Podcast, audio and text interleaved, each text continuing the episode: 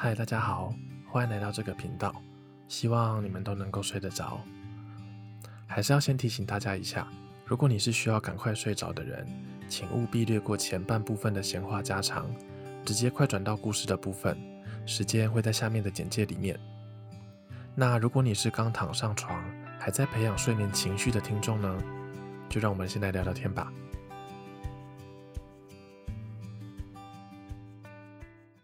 嗯，现在的时间呢、是十二点半了。本来我十一点就开始准备要开始录音了，但外面的声音好大声，就包含汽车的排气管啊、机车的排气管啊。因为我家这边是住大楼，旁边就是马路，所以录到一半一直被中断，然后去听那个录音档，哦，排气管的声音超级明显的。我觉得如果大家听到这个声音，肯定是更睡不着觉了，对，所以就拖到了现在。好，不管。那今天第一件事情呢，是要跟大家分享。诶，你们有没有去过五金行，然后找不到东西，然后问那边的员工？我前几天去一间五金行，然后我要买一个东西，叫做防撞，嗯，那叫什么？哦，防撞海绵、防撞泡棉，应该算是很冷门的东西。但我一讲出来，那个呃，店员伯伯啊，马上就跟我说在哪里了。我在结账的时候，也有听到有另外的客人问他，他用台语说，用台语问他一个东西，但那个是我没有听过的。那个北北也是一秒就说出第几排，甚至还会说是左手边还是右手边，超强。有时候我去保雅买东西，那些店员也都是会记得在哪里，我觉得好厉害。好，第二件要分享的事情是，嗯，不知道大家的另外一半会不会跟你们分享很多东西。我觉得，呃，情侣之间呢，有这个分享欲是很不错的，对。但我最近有一点小小的困扰，每次起床呢，呃，或者是每次点开 IG，就发现这个鲤鱼小姐呢，她都会传十几个那个 short 的影片给我看。好，我要偷偷讲一下实话，我都几乎都不会每次都把它看完，可能就意思意思的点个两三个影片来看一下。然后长按影片做回复，不知道大家有没有这样的这样的经验哦？但我也会分享给大家看了。好，那今天最重要的事情是是要跟大家分享，不知道各位听众在人生中有没有经历过要做出一些重大抉择的时候？嗯，我最近就经历过这个重大的抉择，先前情提要一下好了。我目前是一个研究生，所以预计是今年要毕业。那最近呢，就是有一个工作机会找上门。这个机会的出现有四个巧合，这四个巧合等一下再来说。先讲一下大概是怎样的东西。嗯，我在研究所硕一的期间呢，就是有在外面工作。那这个公司姑且叫它 A 公司，在我硕二的时候就离职了。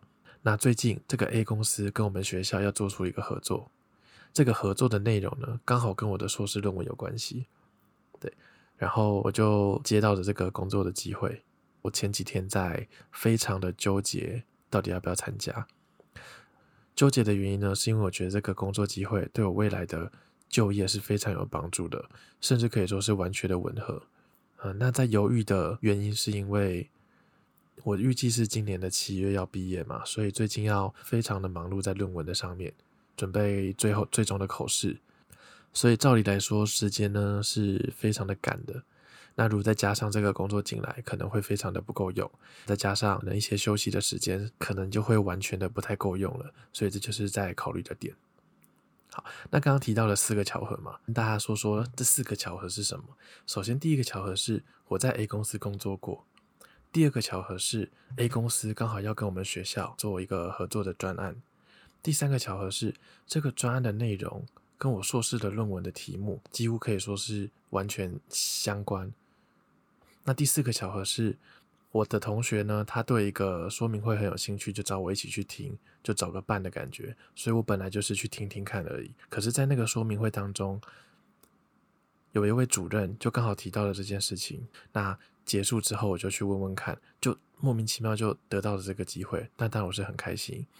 对，那呃前几天就有去算是简单的小小的面试吧，因为时间蛮紧迫，要给他答复的，所以这几天我就非常的纠结。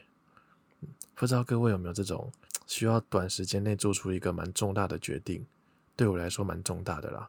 嗯，但可能一两年之后回来看，就觉得，嗯，这个决定干嘛要想那么久呢？我自己的做法可以分享给大家。那如果大家有更好的话，可以跟我说。我首先呢，就是拿了两张空白纸放在，就是贴在我房间的墙壁上，分别把接受这工作的优点，还有接受这工作会有哪些缺点都写下来。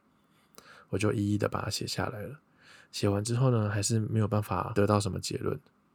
所以我就打开 Google，我很笨哦，我就是问说，遇到犹豫不决的事情的时候该怎么下决定，然后得到了几篇文章，对，然后就用这几篇文章做决定了。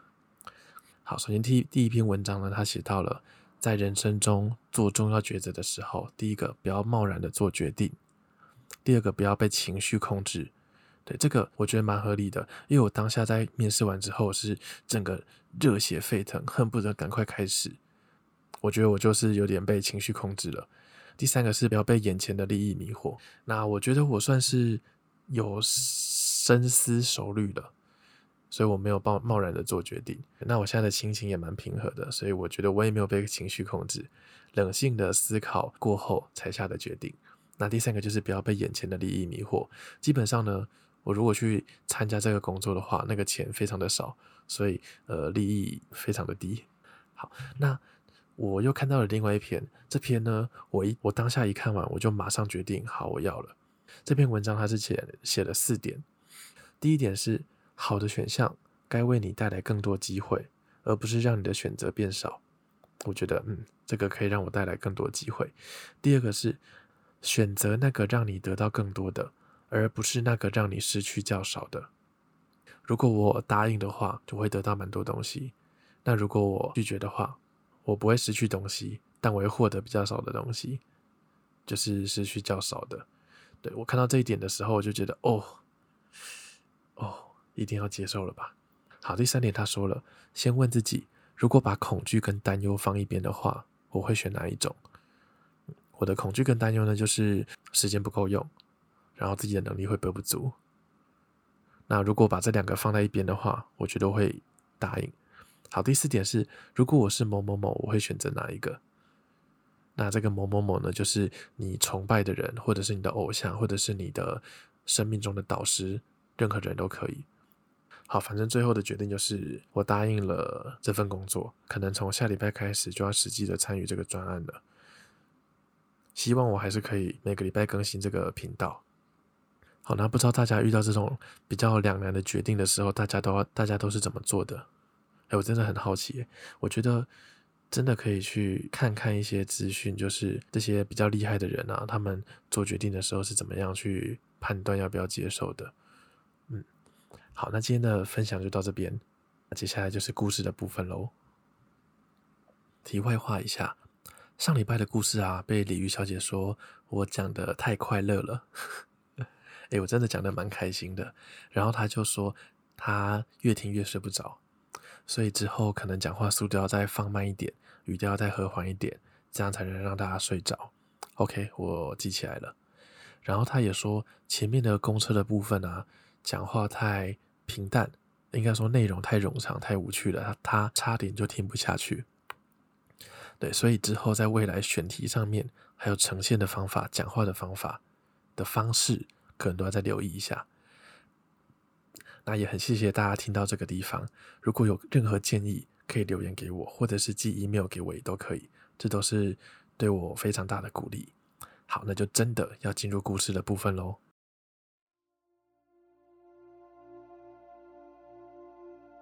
在一个炎热的夏天，一只大肚河马在森林中漫步时，闻到了一股诱人的香气。它跟着香气来到了果园。看到了许多新鲜的苹果，他非常喜欢这个地方，所以开始每天偷偷地跑到果园里，大快朵颐地吃着苹果。直到有一天，大渡河马吃完苹果后，肚子非常的疼痛，仿佛有东西在大渡河马的肚子里跳 breaking。大渡河马感到非常的痛苦，他知道自己必须吃药才能够缓解，于是他四处寻找，最终来到了一个绿意盎然的森林。这座森林的名字叫做中山，中山有很多猴子，而在那里，他遇到了一位聪明的老猴子。老猴子告诉大渡河马，有一种秘方可以解决他的痛苦，但这种秘方的关键成分是一种名叫赞安诺的药。大渡河马非常开心，因为肚子痛有救了。但老猴子继续说道：“这种药非常难取得。”你必须先得到一种叫做处方签的宝物，再拿着这个宝物到一座神秘的小镇，接着要在这座神秘小镇中找到名为远东街的街道，最后在远东街拜访一位鲤鱼小姐，才可以得到赞安诺。大渡河马知道这不是一个简单的任务，但他为了治愈自己的疼痛，必须尽一切的可能去取得处方签。于是，大渡河马强行忍耐肚子的不舒服，前往寻找宝物。于是，他开始了漫长而危险的旅程，穿过了无数的森林和河流后，最终来到了一座神殿。在那里，他遇到了一位身穿白色长袍的熊猫长老。长老告诉他：“你要得到处方签，必须要先去看医生。”而恰好。长老就是一名医生，于是长老请大渡河马先去神殿外挂号。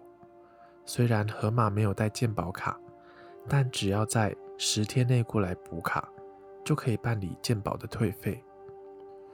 于是大渡河马顺利的看完长老医生，并且得到了宝物处方签。大渡河马开心的准备前往寻找神秘小镇。但就在这个时候，医生长老叫住了他。医生长老告诉大渡河马，他需要注意的是，在前往神秘小镇的旅程中要特别的小心，因为会有许多坏人试图夺取你的处方签。大渡河马非常感谢医生长老的提醒，踏上了寻找神秘小镇的旅程。